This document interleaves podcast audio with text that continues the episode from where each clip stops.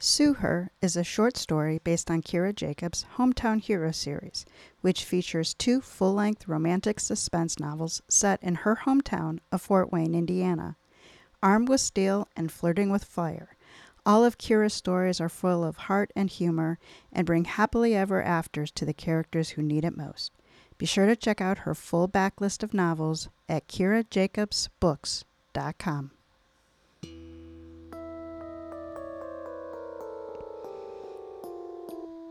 Welcome to Mysteries to Die For. I am T.G. Wolf, trying really hard not to laugh at the sound that Jack has picked for today's background music. And I am here with Jack, my piano player and producer. This is a podcast where we combine storytelling with original and sometimes odd music to put you at the heart of murder, mystery, and mayhem. Some episodes will be original stories, and others will be classics that help shape the mystery genre we know today. These are arrangements, which means instead of word for word readings, you get a performance meant to be heard. Jack and I perform these live, front to back, no breaks, no fakes, no retakes. This is season four, A Word Before Dying. This season contains original stories written just for you and built around that classic mystery theme of the last word before dying. Episode 6 is about outfoxing the rat. This is Sue Her by Kira Jacobs.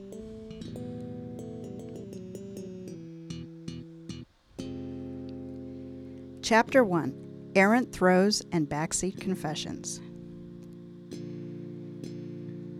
Charlie Mullins was one bullseye away from winning the second round of cricket at Northside Bar and Grill when the cell phone in his back pocket began to vibrate. Son of a, he muttered, watching his third dart miss the board wide right. Nice throw, teased his firefighter buddy, Torin McKay, from the high top table they'd been sharing. Too bad it's going to be your last. You wish, Charlie said, attention split between the game and the still vibrating phone. A quick glance at the screen found it to be Nate Steele, his business partner and former colleague at the Fort Wayne PD. Nate knew better than to call on dart night. This better be good, Steele, Charlie said into his phone. I went double or nothing with McKay and the game had the game in the bag until you called. Not my fault if you're easily distracted, his best friend joked. Also, let him win. I need you over here. Okay, first, Charlie said, I don't let anyone win. And second, where is here? I thought you were on duty tonight. I am, which is why I'm calling you. Nate's voice was nearly a growl. I'm in the alley behind my sister's shop, trying not to beat the shit out of the a hole ushering her into the back seat of a cruiser. Charlie's free hand curled into a fist. Why would anyone ever think of arresting Nate's sister? Marissa was only about the nicest person on the planet, and the sexiest, in Charlie's not so humble opinion. Her lean body and long blonde hair were tantalizing enough, but those bright blue eyes of hers slayed him every time. He'd do anything to earn a smile from the woman. Hell, he'd do anything for her, anytime, anywhere. Except date her, of course. He didn't deserve a woman as kind as her. Besides, he wasn't the marrying material, and she and her sweet little daughter Paige deserved a family man. Lord knew he wished he could be that for them. Please tell me this is a joke, Nate, he said. I'm afraid there's too much blood on the ground for jokes tonight, Nate replied. Charlie's vision went red. Hers? Thankfully, no, Nate said, but dickhead Officer Derek Abrams is convinced she's the one who spilled it. What? Charlie's outburst cut through the Thursday night bar banter. Heads turned, but he didn't care. Who the hell put that idea in his pea sized brain? Marissa's dying ex brother in law, Danny McMahon, who pointed right at her and said, Jimmy will sue her. This scenario just gone from bad to worse. Charlie drained the last of his beer and left the bottle on the table. I'll be there in five. He tossed a 20 to Torin, told him he'd have to finish their game next week, and headed for the door. Outside, he was greeted by a wall of humidity, the burnt orange sky of a waning later summer night, and the otherworldly glow of a bug zapper hanging outside the bar's rear entrance. Thankfully, Northside was only a few blocks from the strip mall that housed Marissa's salon, sheer indulgence. Charlie flew down East State in his H2, daring anyone to pull him over. As a former detective and SWAT member, most cops in town knew his car and looked the other way. He parked on a side street near the alley approach behind Statewood Plaza, nodded a hello to Nate, who spied him from across the bedlam. He ducked under the freshly hung crime scene tape, careful not to draw any attention. It was easy enough to do, with all eyes focused on the stiff they were lifting onto the gurney. Curiosity had him wanting to look, but he first needed to know that Marissa was all right. Through the cruiser's side window, he spied her silhouette. She was leaning forward with her head in her hands. The officer Nate said had escorted her to the cruiser was too busy puffing his chest in front of a cute paramedic to notice Charlie as he leaned against its open back window. You finally snap and go all Sweeney Todd in there tonight, or what? he teased. Marissa lifted her head. Charlie, what are you doing here? Making sure you're okay, he said, and that your brother doesn't lose his badge for throwing a punch at the douche that put you in here. She grimaced. Poor Nate. He was livid when they said I had to be taken in for questioning. Poor Nate? Charlie shook his head. Leave it to sweet Marissa to be worried more about her brother than her current state of distress. So what happened, Em? Charlie asked. At his softened voice, tears welled in her eyes. Oh, Charlie, it was awful. I was closing up for the night and heard voices coming from the alley. I checked the security monitor you set up for us and saw Mrs. Chang and her family from the restaurant next door huddled around something outside. Thinking the pregnant stray cat we've been seeing around finally had her kittens, I hurried out to join them. Only it wasn't a cat lying on the ground, it was Danny, looking pale and clutching his stomach. That's when I saw the blood. God, there was so much blood. A shiver rattled through her. I told their son Lee to call 911, but he said they were already on their way. Danny heard my voice and he called my name, so I knelt down beside him and I, I tried to keep him calm, you know? Tell him everything was going to be okay. But it wasn't, Charlie surmised. Marissa shook her head. No. He was getting more and more groggy by the minute. Mrs. Chang kept putting clean compresses on his wound, but they'd soak through as soon as she put them on. Officer Abrams arrived a minute before Nate, who got there just ahead of the paramedics. Everyone was racing this way when Danny began coughing up blood. A small sob escaped her, and Charlie's resolve vanished. He opened the driver's side back door and slid in beside Marissa, pulling her gently into his arms as the tears began to fall in earnest. Her scent washed over him, citrus and sunshine, a nice contrast to the cruiser's interior aroma of sweaty feet and stale cheeseburgers. Shh, he said, stroking her long blonde hair. I've got you. Everything's going to be all right. But it won't, she whispered. A good man is gone. And what's worse is that the last thing he did was point at me in front of everyone and say, Jimmy will sue her. She looked up to meet his gaze. Why, Charlie? Why would he say that?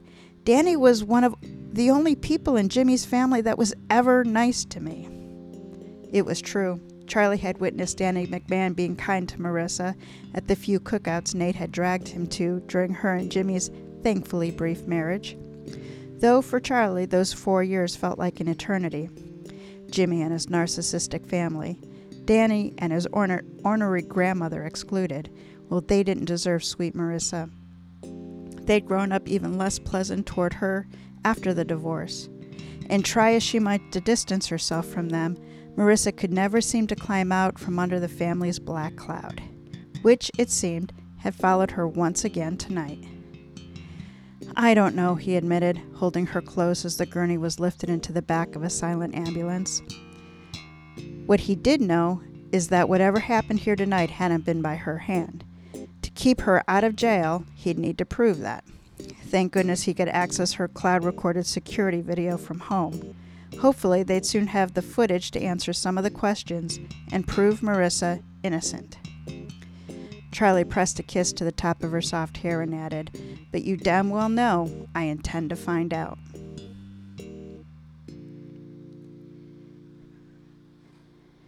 Chapter 2 slamming doors and baseball caps.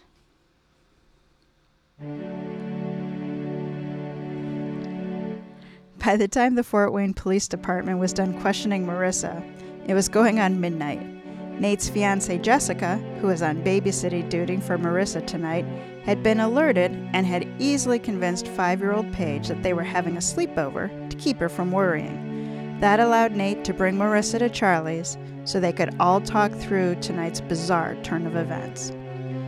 How'd it go? Charlie asked as the Steeles arrived and found their way to his kitchen, following the scent of pizza he just pulled from the oven. He figured they would be hungry after the lengthy stay and interrogation. That wasn't the only reason he'd made a pizza from scratch. For Charlie, working in the kitchen was one of the few things that could quiet an overactive mind. So was sex, but tonight there had been neither time nor the opportunity. Thankfully, they didn't have enough evidence to detain her, Nate said, passing Charlie to extract two beers from the refrigerator. He handed one to Marissa, and the other he kept for himself. Both look exhausted. But they told me not to plan any trips out of town in the near future, Marissa added. She settled on the bar stool across from Charlie at his large island kitchen, propped on her elbows, and sighed. What a mess. Charlie served up slices of pizza to each of them. Did they interview anyone else? he asked. Nate nodded. They ended up bringing in the Changs once the family had managed to usher her customers out the door. I'm kind of glad I don't speak Chinese because Mrs. Chang's rant had her husband blushing. Oh, you do not mess with Mrs. Chang, Marissa said in between bites of pizza.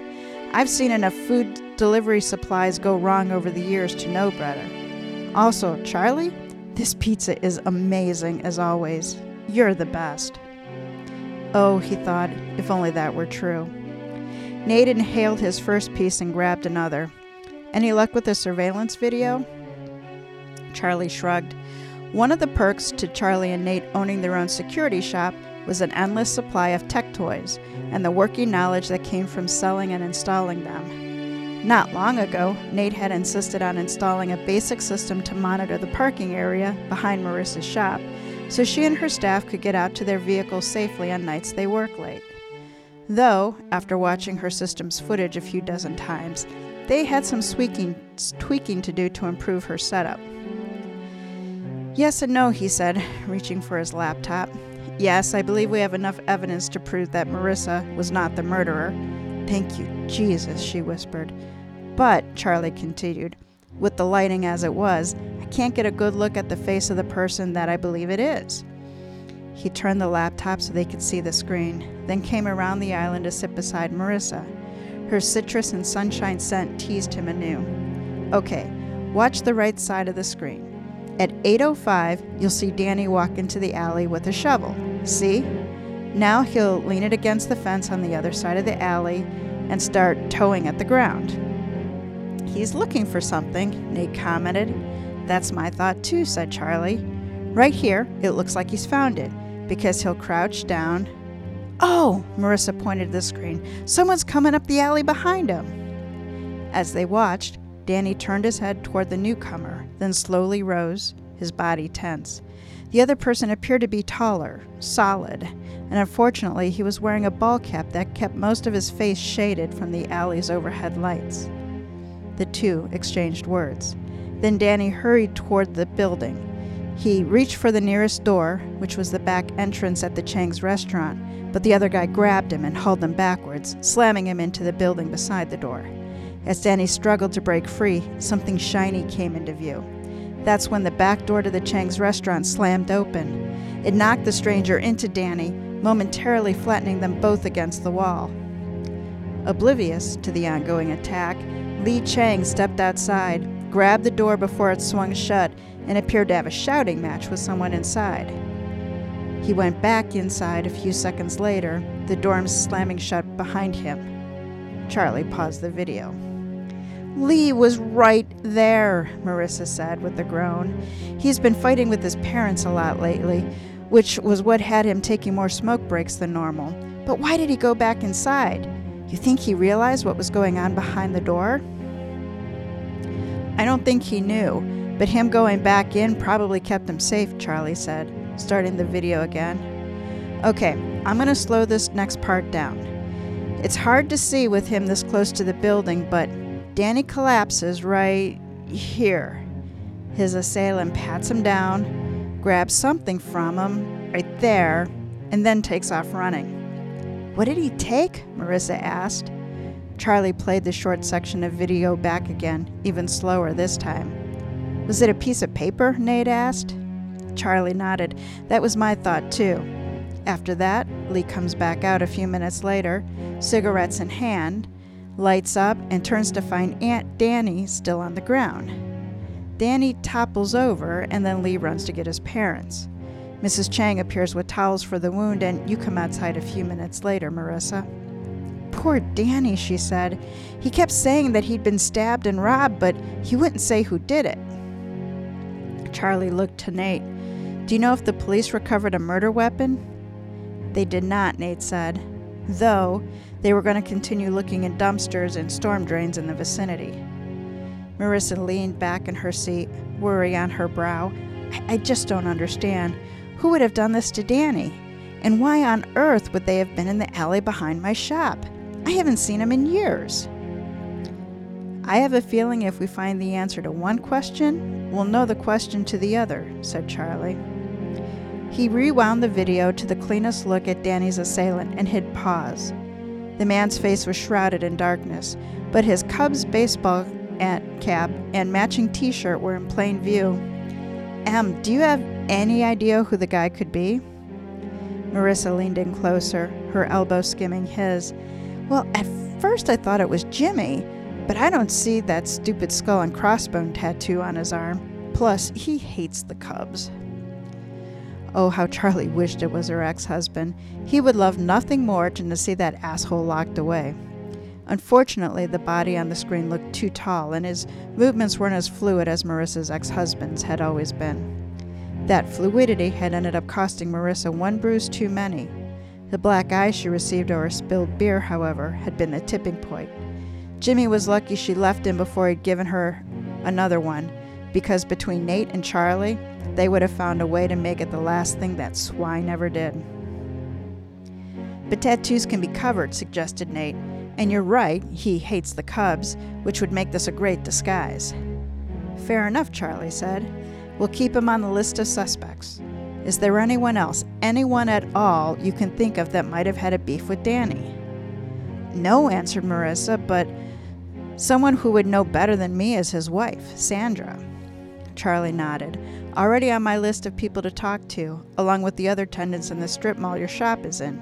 Maybe we'll get lucky and someone will have additional surveillance video of this guy or the car he was driving. Who was the thug anyway? It didn't sit well with Charlie that whoever it had been had been so close to Marissa tonight, or that he was still out there on the loose. Listen, until we know more, I think it's best for you and Paige not to be home alone, said Charlie. I've got plenty of spare bedrooms here. Marissa started to object, but Nate chimed in as well. I agree with Charlie. There's no sense in waking Paige up and move her, Nate said. You're more than welcome to stay at my place tonight. After a moment of hesitation, Marissa conceded to her brother with a weary nod. Charlie hated seeing her like this, consumed by worry instead of the vibrant, sassy woman he'd fallen for all those years ago.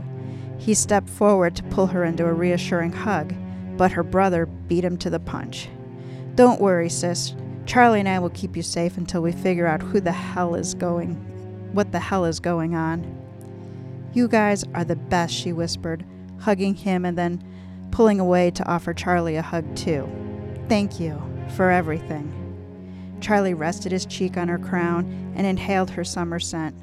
Nate was right. They would keep her and Paige safe no matter what. And though he left the police force several years back, burnt out from jumping through admitted administrative hoops and dealing with stupid red tape, Charlie found himself chomping at the bit to dig into this mystery. He might not be able to be the family man she needed, but clearing her name was something he could certainly do. For now, it would have to be enough. Don't mention it, he said.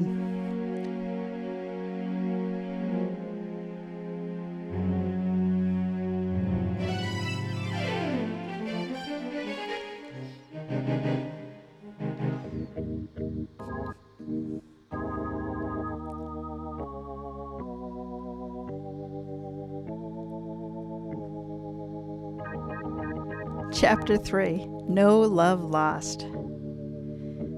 Charlie woke the next morning eager to get on the road. The idea that he could help make Marissa's life better, even just a little, had him hungry for answers. Unfortunately, he handed his first disappointment before he even left the house, when Nate called him to inform him that the police had already confirmed there were no other security videos in the strip mall near Marissa's shop. Maybe they're lying like we did to hide potential evidence, Charlie countered. Nope, Nate said.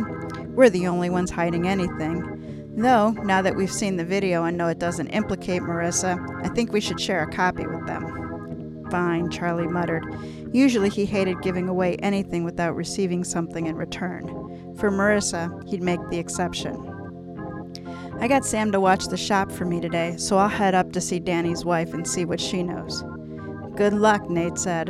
From what I recall of the woman, she was anything but pleasant. Unfortunately for Charlie, Nate's memory was correct. He arrived playing the role of private investigator hired by Marissa and found Sandra McMahon livid, not grieving. It seemed Danny's unexpected death was an inconvenience to their pending divorce. She was also five foot nothing and clearly not the assailant seen in the videos. This is just like Danny going off on his own and ruining my plans, she snapped as Charlie took an offered seat on her boldly floral and cat hair covered sofa. All he had to do was keep breathing for another week, but he, could he do that for me? Oh no! Charlie figured now wasn't the time to remind her that her estranged husband hadn't really had a choice in the matter. Though her word choice was interesting. Keep breathing? Had she planned to kill him, but the deed had been done too early? He scanned the room, looking for any hints as to what Danny did in his spare time that might offer him more clues to the deceased's demise. It wasn't a mansion, but the roomy brick two story appeared well built and in great shape. It also sat on a substantial wooded lot. All in all, he estimated the property would bring her a pretty penny if she chose to sell and downsize. Across the room, a long haired Siamese cat was staring him down. He looked back to Sandra and watched the cat's twin perch on the back of her leather recliner, also staring him down. Catwoman and her minions, he thought, ducking behind a brief grin. I can only imagine how overwhelming this all must feel, he said. Tell me, what was it that your husband did for a living?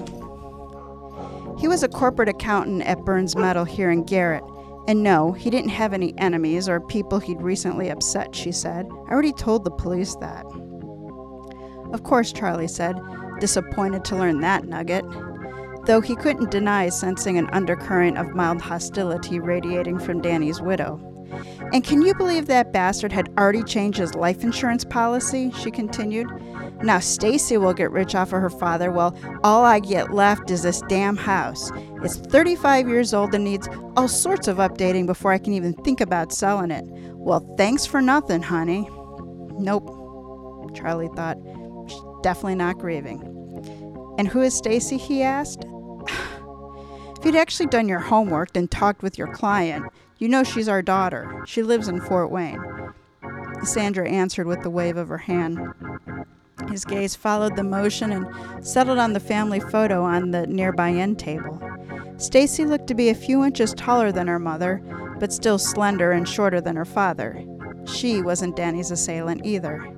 I see, Charlie said, letting the jab slide. He had already gathered that tidbit from their Facebook pages, but wanted to hear about Stacy from the horse's mouth. Were she and Danny close?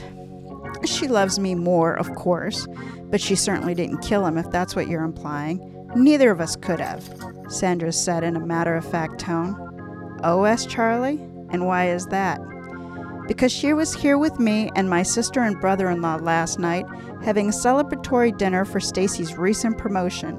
Danny had called to say he had to work late, but I wasn't going to delay our meal on his account, not with company coming. We're also proud of Stacy. She's been trying to get that promotion for months. She works for the city, you know. She has a very important environmental position. We just finished eating when we got the call about Danny. Sandra's voice cracked, and for the first time since Charlie arrived, Sandra began to tear up. Stacy nearly fainted when she got the news. My poor, poor baby. Hmm. So Mama Bear was all worried about her offspring, but not her soon to be ex. Charlie couldn't help but feel badly for Danny, his life cut short before being able to enjoy his days as a divorcee. This woman was as charming as a badger. And what is it that you do, Mrs. McMahon? I'm a receptionist at Marks Mason and Mecklenburg Chiropractor. I've been there for over 15 years. They appreciate me, unlike some people around here. I see. Charlie engaged in a bit more small talk, then he thanked her for her time and made his exit. He could have asked her for her sister's name and number, but he didn't bother. His gut said she wasn't the mastermind behind her husband's death. Unfortunately, Sandra had offered Charlie zero new leads to follow.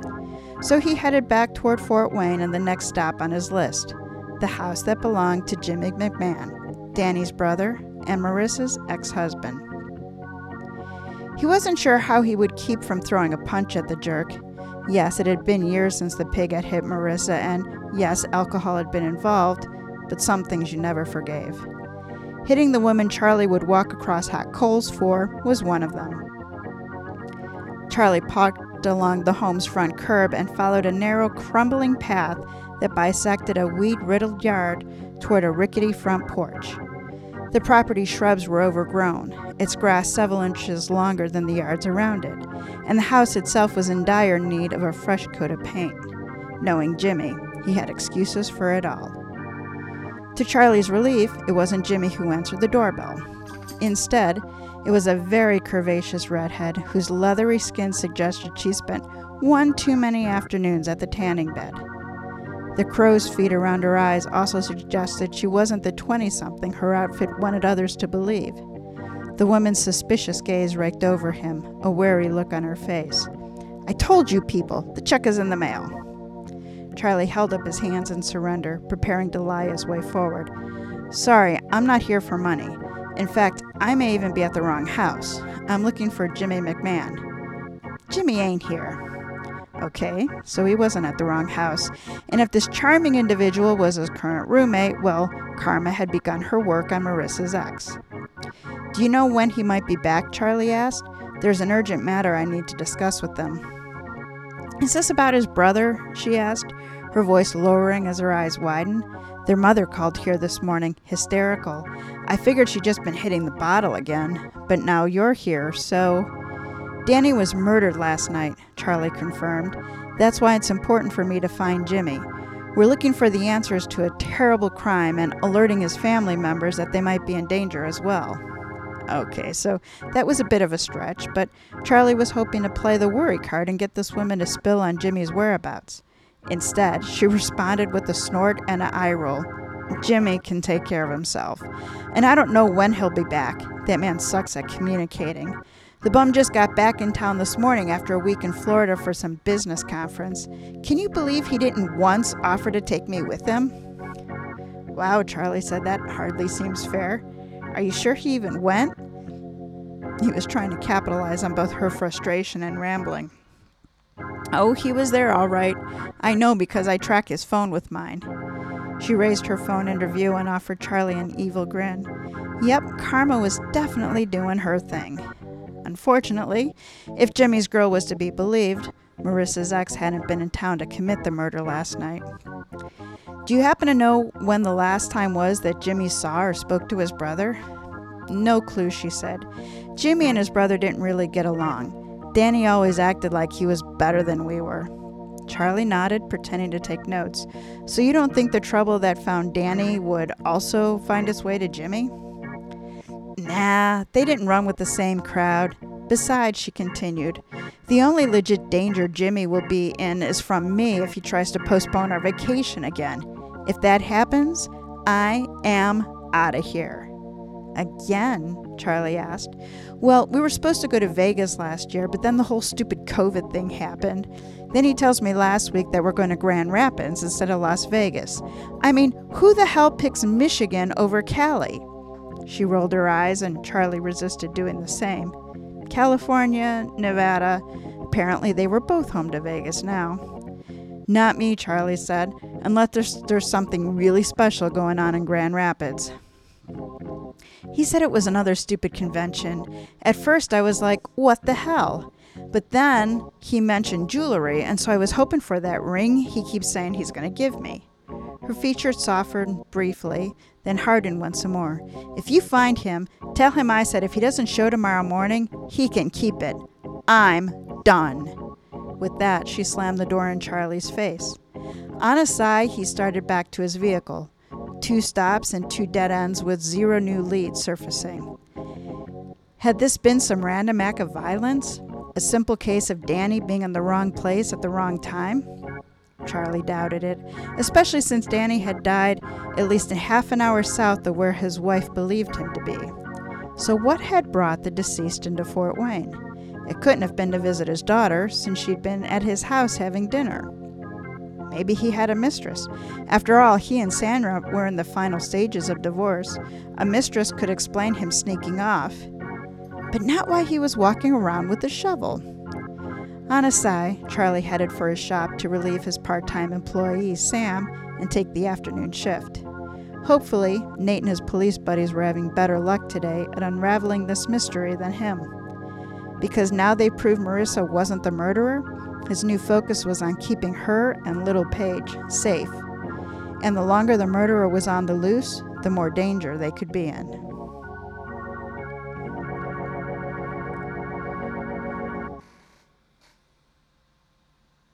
Chapter 4 A Treasure Map? Charlie, Nate, Jessica, and Marissa huddled at Nate's house just before dinner time, going over what information they'd each been able to gather while little Paige watched cartoons with her Peppa Pig stuffed animal in the next room. According to Nate, the police had found the murder weapon that had killed Danny, a bloodied, broken off screwdriver recovered from a storm drain half a block from the attack. His shovel had also been recovered from a yard beside the alley, both with Danny's fingerprints on.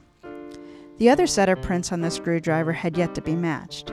All attempts to reach his brother Jimmy had yet been unsuccessful. So, Danny was an accountant whose wife thought he was so boring she decided to divorce him, but last night he turned up in an alley behind M's shop with a shovel and screwdriver? asked Nate's fiancee Jessica. Sounds like there was more to this guy than people knew. And what was he doing in the alley with a shovel? Digging for gold? Your guess is as good as mine, said Marissa.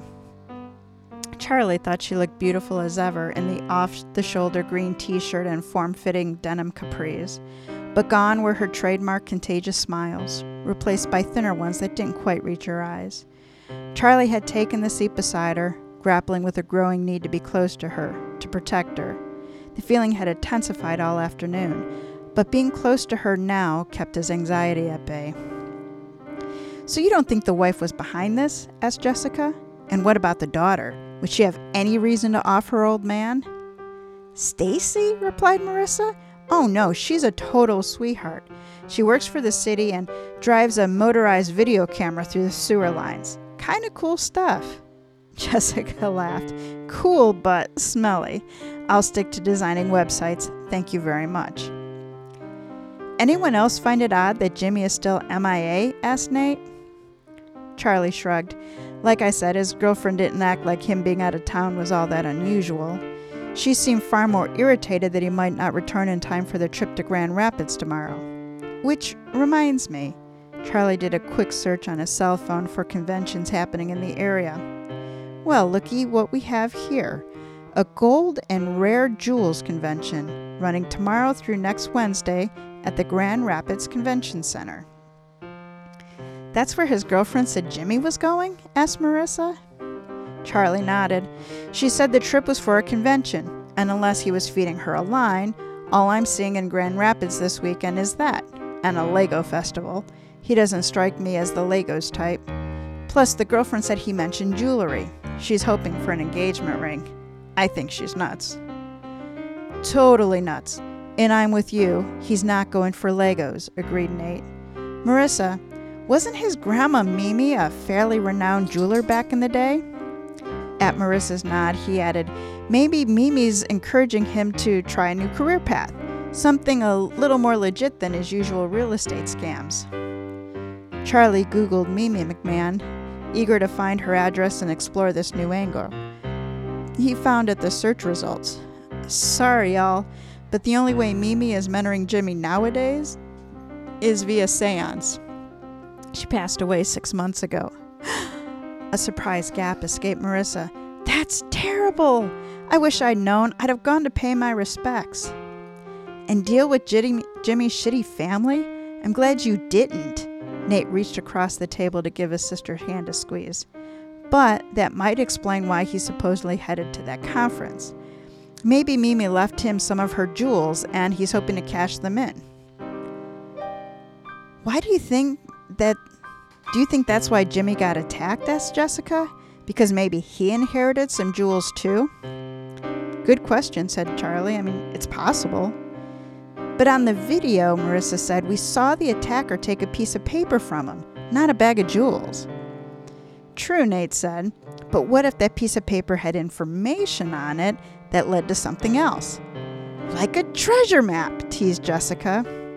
Could be, Charlie said, though I'm not sure how we would know what he did or didn't inherit unless I go back and ask Sandra. Man, I'd rather not drive over there and talk to that woman again. Grinning, Marissa bumped him with her elbow. Want me just to ask her daughter, Stacy? We're still friends on Facebook. You'd be my hero, he said with a wink. That brought out one of her genuine smiles. Charlie leaned closer, feeling like a helpless moon being drawn in by her smile's gravitational pull. He watched her send a message to Stacy and then set her phone aside to rejoin their brainstorming session.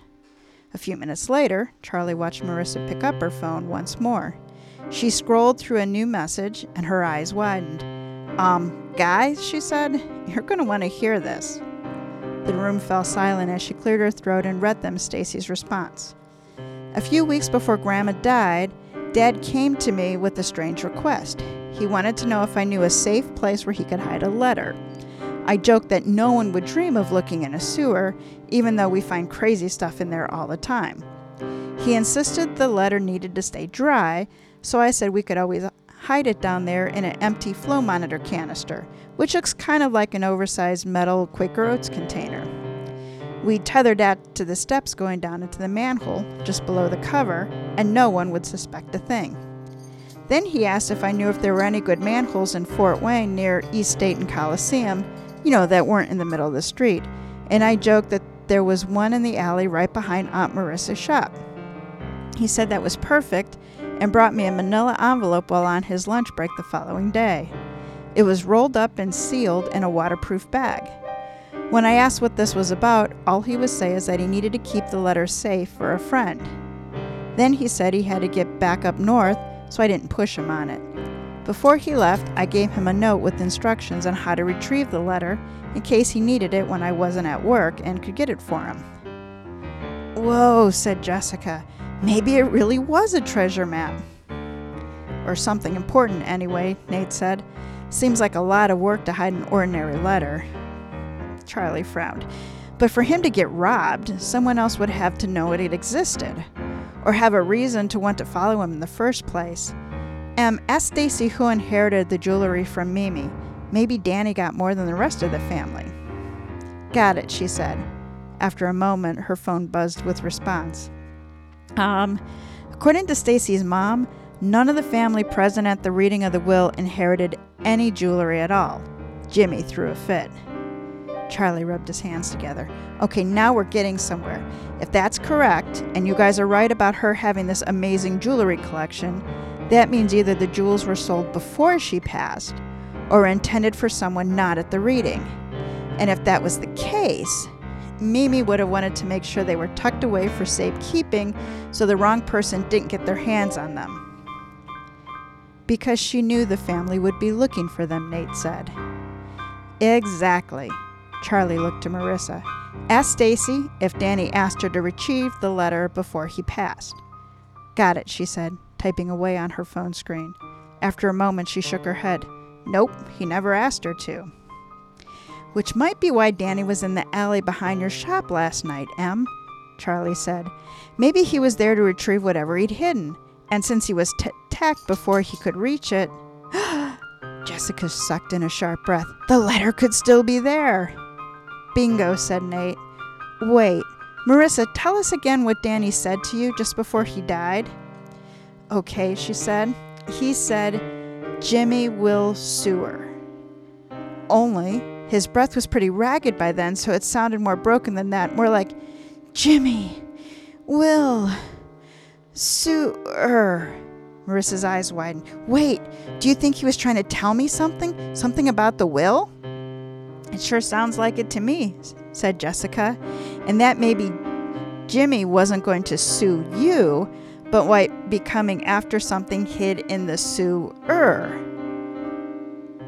Because something has a rare gold and jewels convention to get to. Charlie looked at his best friend. Are you thinking what I'm thinking? Nate grinned. You mean that we have an alley stakeout in our future? Charlie offered him a fist bump. Damn right we do. Something tells me the man with the map won't take long to return for his stolen loot, and I highly doubt he'll come alone this time. Marissa, see if Stacy's free tonight. We're going to need her help, too. Do I get to pause and guess who did it? You do get to pause and guess who did it. Okay. So I have no idea. Okay, so Marissa did not kill her former brother in law, Danny McMahon. So who Marissa did and didn't. why? So our suspects are Jimmy McMahon, Danny's brother and Marissa's ex husband. Jimmy's live in girlfriend who is going to lose her freaking mind if they don't take a vacation. Sandra McMahon, Danny's livid and soon to be ex wife. Stacy McMahon, Danny and Sandra's adult daughter, the one who works for the city of Fort Wayne. And the only other people in this would be any or all of the Chens who own the restaurant next to Marissa's shop. Huh. Could it be the Changs? The Chang? I forget what the name was. Oh, I said I wrote Chen, but I think it's Chang. Changs? Could it be the Changs? It could be anybody. Anybody but Marissa, or we wouldn't have a story. Well, they said it probably couldn't be Jimmy because Jimmy doesn't have the uh, the tattoo, right? Isn't that the thing? It said that the person who attacked Danny could not have been Jimmy because Jimmy didn't have the tattoo, and Jimmy does not like the Cubs. So, so yeah, that's what the evidence says. Who does like the Cubs? It does not tell us. Kira does not tell us who's the Huh. Cubs fan. I. Well, it's clearly Jimmy, but Jimmy and who else? The accomplice. Well, maybe maybe there's a reason the girl really badly wants to go down to Grand Rapids. I think You it's know. up to Grand Rapids. Uh, whatever. Grand Rapids is Grand Rapids. It is up and over from here. By the way, we are in Fort Wayne, much like we are in Kira Jacobs' hometown. Weird. Yeah. Speaking of weird, what were you doing on the piano with those sounds? So Jack, for the last two weeks, has uh, walked away from our big old fancy upright piano and is playing his Casio, and has discovered once again how many sounds it can make. It's it's so much fun. Here, let's pick one. So there are two cate- categories, and it's called ethnic one and ethnic two, which means just fun sounds. And neither. See, I don't even know what that is. It's a, is it a sitar? Yeah, is this a sitar one? Sitar two, three, four. Tanpural? Oh, well, I don't know what a tanpural is.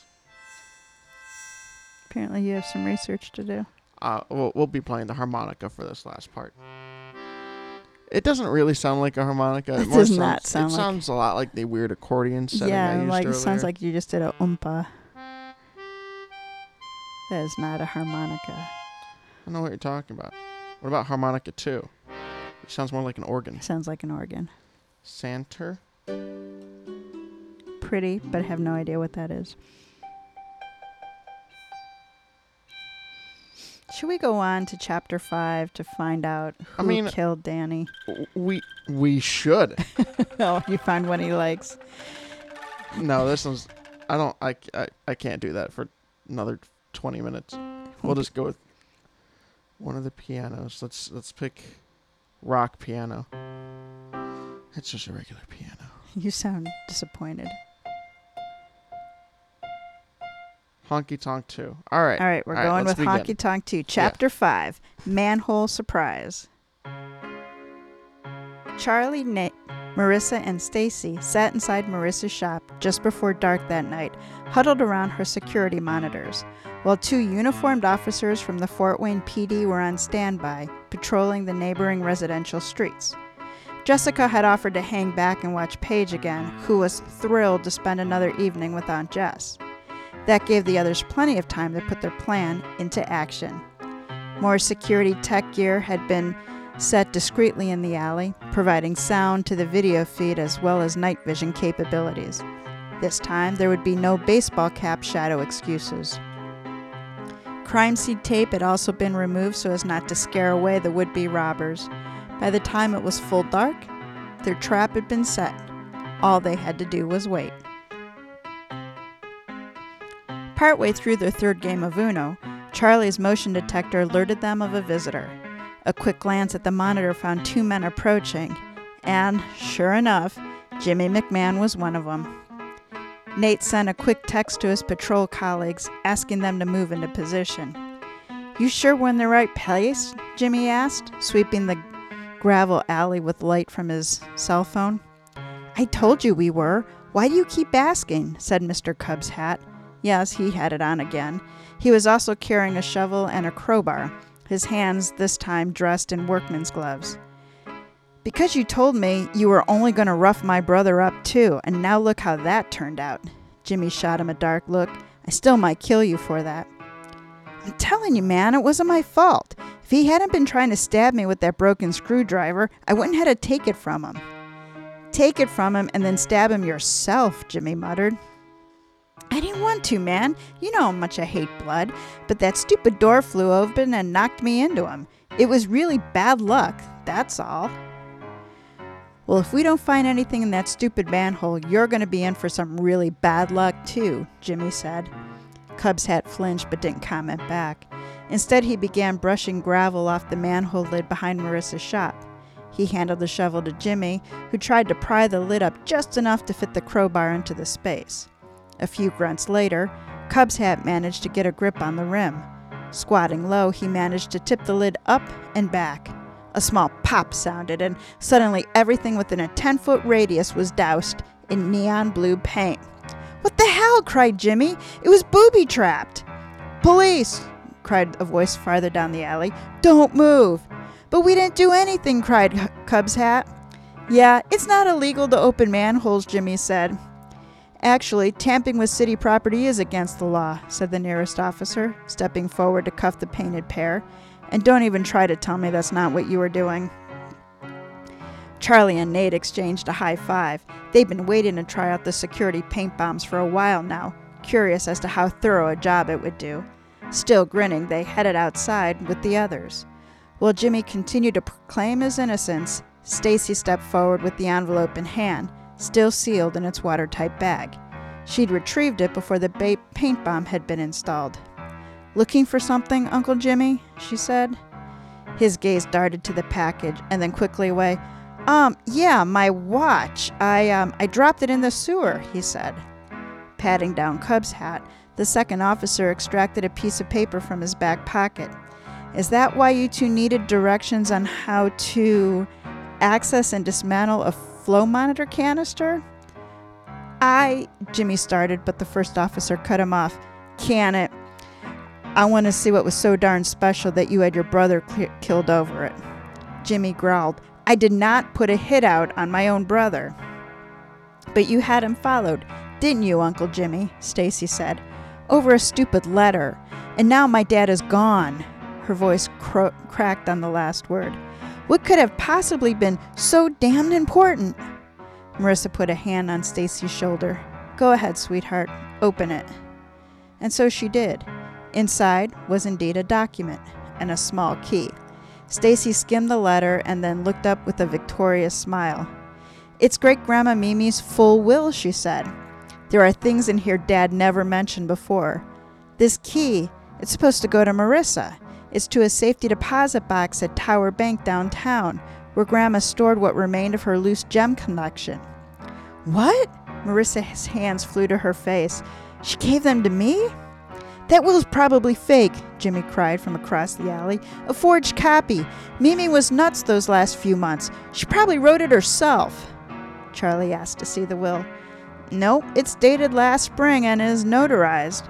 So while Danny was doing all he could to make sure you didn't get into the jewels before Marissa, you were looking for ways to find and keep them for yourself. She was my grandmother, not yours, Jimmy roared. Save it for the judge, the officers behind him said, and then read the two suspects their rights. As the others made their way over to the open manhole cover, Charlie stayed back with the still shocked Marissa. Mimi's jewels, huh? I'm betting they're worth a little something. Marissa shook her head. I, I still can't believe it. Like, why me?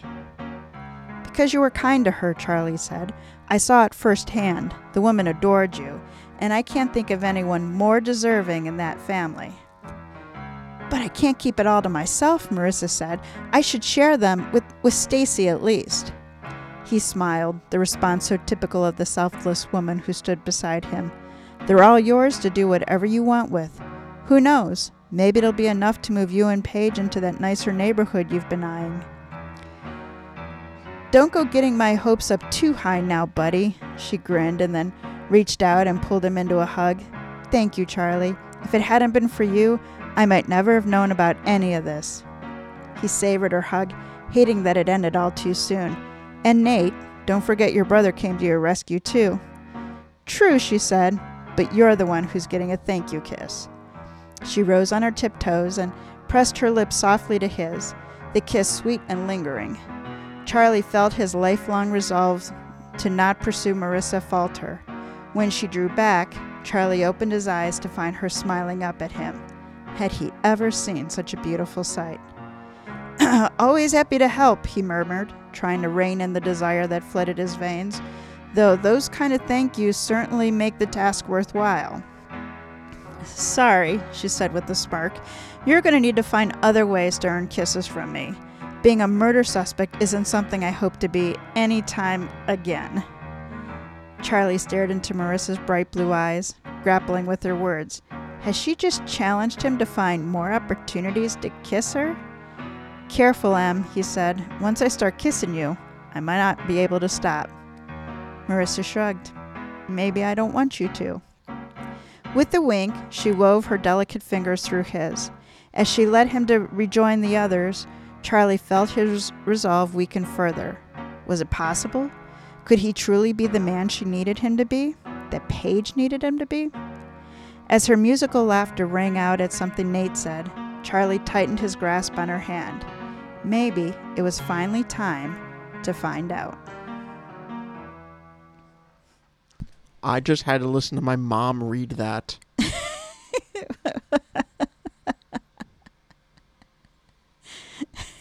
I just had to read that to my 18 year old son. This is weird. That's This what you weird. get with romantic suspense. You get the romance. I, I, I, yeah, I heard it You heard it? loud and clear. At least it wasn't a sex scene. Oh, thanks, mom.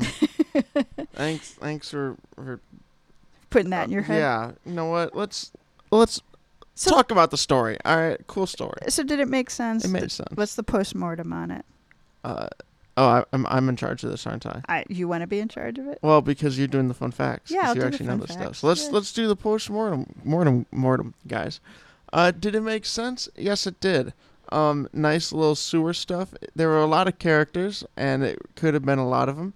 And you never really find out who Catman is. No, you don't. He wasn't important enough to get a name. Exactly. So you kind of you kind of know who did it, and then the mystery on who did it is the guy you don't know. Yeah. So I mean, it works. It was a little bit of an accident. It sounds like, you know, who's to say if uh, Lee Cheng hadn't come out of that door and bumped Cubs hat guy into Danny, if Danny would have died that night. How do you not? How do you slam a guy into another guy so hard with the door? Just smoke and well, he didn't smoke, did he? No, he like opened the door. He hit him. He was arguing with, you know, probably his parents, Mm-hmm. and then Went he back went in. back into the kitchen. You would think that when you flung the door open like that, like it, it would have stopped. Yeah. you think it might have gotten your attention, but I suppose if you're in the heat of an argument, maybe you wouldn't have noticed. Maybe. I don't know. So Kira Jacobs, in her day life, um, she she helps manage the sewer system here in Fort Wayne, and I know she has been dying to write a story that involves uh, sewers. So we were happy to provide her that opportunity. Uh, but it it uh, it works. It it seems a little extreme to go to hide a will in a sewer, but I suppose if you truly wanted one in a place nobody would ever look, well, she found that. That is true. Um, don't people do maintenance in those? But I guess you don't have to like take it apart to look at whatever the device was, do you? the flow monitor i mean it was one that was out of service so the the empty canister was just hanging there so nobody would have really gone in to check it Huh. and i guess the if they decided that they wanted to make it live again then somebody would have noticed it but presumably in her role stacy would have known and been able to intervene in that Yeah. so so Yeah. it's a fun little mystery Yeah. Now, also, if you hit two men with a door, I don't care how loud you're yelling. They're yelling louder, uh, that's a good point especially if they're in the middle of a fight in an alley in an alley. you know it would be really loud Where? in an alley in rome Yeah. I'm just saying. No, It's the only part. that's the only part It's the only part. So I have some, f- f- I don't know, fun facts, fun stories for you about sewers. Yeah. so in in my job, especially in my former life, I also did a lot of work with sewers, and um, so it is not uncommon, you know, for for people who are trying to evade the law and stuff to flush things down the toilet, which then it gets into the sewers. And so it's not uncommon also for police departments to work with sewer departments to get them to block off certain sections of sewers to, to try to recover evidence. Um, all sewers lead to wastewater treatment plants, and uh, they have big bar racks in front of them to help stop big solid things from getting to the plant. And it's amazing what people find on those, like things that seem impossible to get into sewer systems, Mhm. like bowling balls, like bicycles, like like things that are just enormous. Um, there are some kind of horrible stories out there in the industry of body parts being found in those, because again, it all just by gravity goes down to the lowest point, which is this wastewater treatment plant. that is awful. Yeah. One one other thing I was doing trying to find do a little research to see if there was truly any fun facts and it turns out the most fun facts are from our real life. Hmm. Um but it's also real common for people to flush drugs like legal drugs down the toilet. And everybody listening if you walk away with nothing else today, do not flush drugs down your toilet. Now on online you can look up and there will be a list of flushable drugs but the vast majority of drugs they're not broken down by the treatment process and so they can go straight through and then into rivers and lakes and then it goes right back into the drinking water system. So you know Is cocaine flushable? Because according to Goodfellas, right. Then then you get cocaine going through the whole system. You imagine those fish like oh this is good water man. The uh, after after our dog max passed away mm-hmm. um, the vet surprisingly told dad to flush his cancer meds.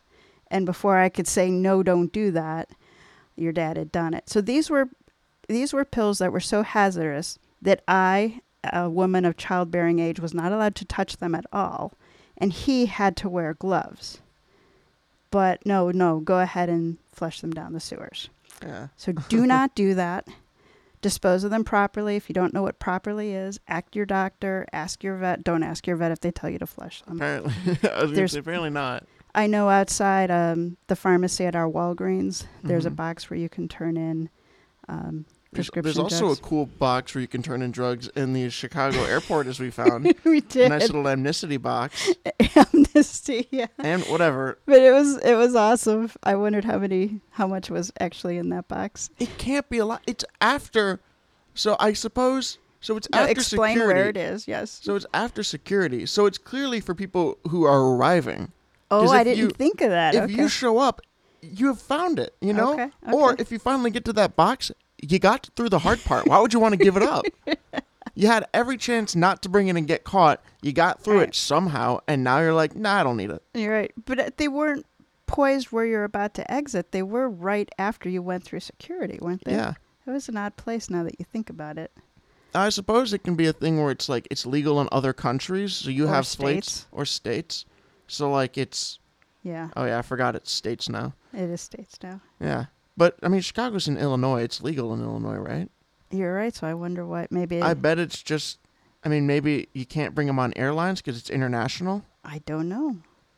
We may have anybody knows why why there are amnesty boxes in O'Hare Airport when marijuana is legal in Illinois. We would like to know why. And we'd also like to know if you've ever put anything in it. And why you would ever? Why you would ever. Yeah. We were thinking that there'd be a, a whole hysterical story about, you know, somebody trying to get into that. I do have a story. Oh, I went you? remember my camp that I went to? yes. So I went I went to a camp. I'm not going to name it, but at the beginning of the camp, it was a rock and roll camp. So it was a bunch For of teenagers. It was a bunch of teenagers, you know, showing up, uh, high schoolers. And the first day, the guy's like, "All right, if you guys have any illegal drugs on you, you can come and give them to us, and we will not kick you out of the camp. We'll just we'll just take them, and on the first day, we'll just it'll be fine. All right. If we catch him, if we catch you with it after that, we'll have to kick you out." And the first thought when I thought it was, "Oh, cool." And when I told my dad, his first thought was, "Yeah, because they're using it." I mean, I guess if you think about it, you know, if it's weed, which is probably the most common thing you're gonna get in there next to psychedelics, it's it's legal there, and your counselors, eh, just why not? I mean, so, so at the same camp that Jack was going and, and learning how to rock out, there was also a football camp going on. yes, So tell them about what happened in the in the lunchroom when the football players and the rock and roll kids. I don't even slightly remember. So he came home telling the story about how you know the coaches for the football players were like watching the kids and they all had to like sit down and eat together. Yes, yeah, the music kids were just a little bit looser about the way and what you had said something like whenever any one of the football players stood up like you all stood up or you guys all did something and like you were pissing them off do you remember that at all I I don't. I do remember we had this weird rivalry. oh rivalry. when any stood up you all would clap Oh, yes, we did that a lot. I don't know why. We just decided clapping and cheering on the football people for no reason was the funniest thing. and you wonder why athletes don't like musicians and Well, we weren't the cool kids. I mean, it wasn't like I mean, we had one guy. He was he was interesting. I don't remember his name. He was really cool. He wore like black lipstick all the time. He had dyed red hair, and he throughout the entire week played this screamo song. He screamed for an entire week, and our the one guy who was a producer for a metal band, who the metal band turned out to be a cult, Uh, like a four person cult or something, and like the lead singer was the leader of the whole thing. Maybe the, it was the producer or one of the other. I don't remember. Either way, it was interesting. That guy was like, this kid who's screaming is gonna lose his voice by the end of the week, and he didn't. He was fine. wow And he saw some video of some other like rock guy who smashed his face on the crash cymbal because that was like metal. So he did that on the final performance that we showed all our parents to. So yeah, it was kind of weird because it's like these teenagers who are, you know, Yeah. wearing all black emo angst stuff and they have a show at the end of the week for all the parents. i just thought rock and roll camp was uh, very interesting It was. It was it was fun. So let's learn about Kira Jacobs. So Sue Her is a short story based on Kira's Hometown Hero series, which, as I said at the start of the show, featured two full length romantic suspense novels set here in Fort Wayne, Indiana Armed with Steel and Flirting with Fire. One four star reviewer said of Armed with Steel, This is a very intriguing novel, and I felt myself getting into more and more as the pages passed. Jacob's descriptions were amazing and showed exactly what she was seeing. A five star reviewer said, I'm not a romance lover. Let me start with that. This is a great book. Smiley face emoji. It's one of those I've always asked for. It's not filled with purposeless sex page after page. It has a lovely, intriguing story with characters that are real and believable. This book is well written and it's a real story. A Sherlockian mystery with a handsome man and a lot of attraction. So, Kira Jacobs is an extroverted introvert who writes love, humor, and mystery in the Midwest and beyond. When this Hoosier native is impounding out scenes for her next book, she's likely outside, elbow deep in snapdragons, or spending quality time with her sports loving family. Kira also loves to read, tries to golf, and is an avid college football fan. She also will humor me by going out for coffees and long walks where we think about how we're going to plot to murder our next our next victims. So that wraps up this episode of Mysteries to Die For. Support our show by this is usually the place where you start playing our outro, Jack. Oh, Somebody's my bad. not paying I'm, attention. This wraps up this episode on of me. Mysteries to Die For. Support our show by subscribing, telling a mystery lover about us, and giving us a five star review. Become a member of our Body Bag Brigade by financially supporting this season with a one time donation. Pay what you can. Interested in advertising on Mysteries to Die For? Check out our website. Information is in the show notes and on our website, tgwolf.com forward slash podcast. Mysteries to Die For is written by T.G. Wolf with contribution from Jack Wolf. Sue Her was written by Kira Jacobs. Music and production are by Jack Wolf, and episode art is by T.G. Wolf. All right, what you gonna take us out with this time? Always gotta finish a sentence.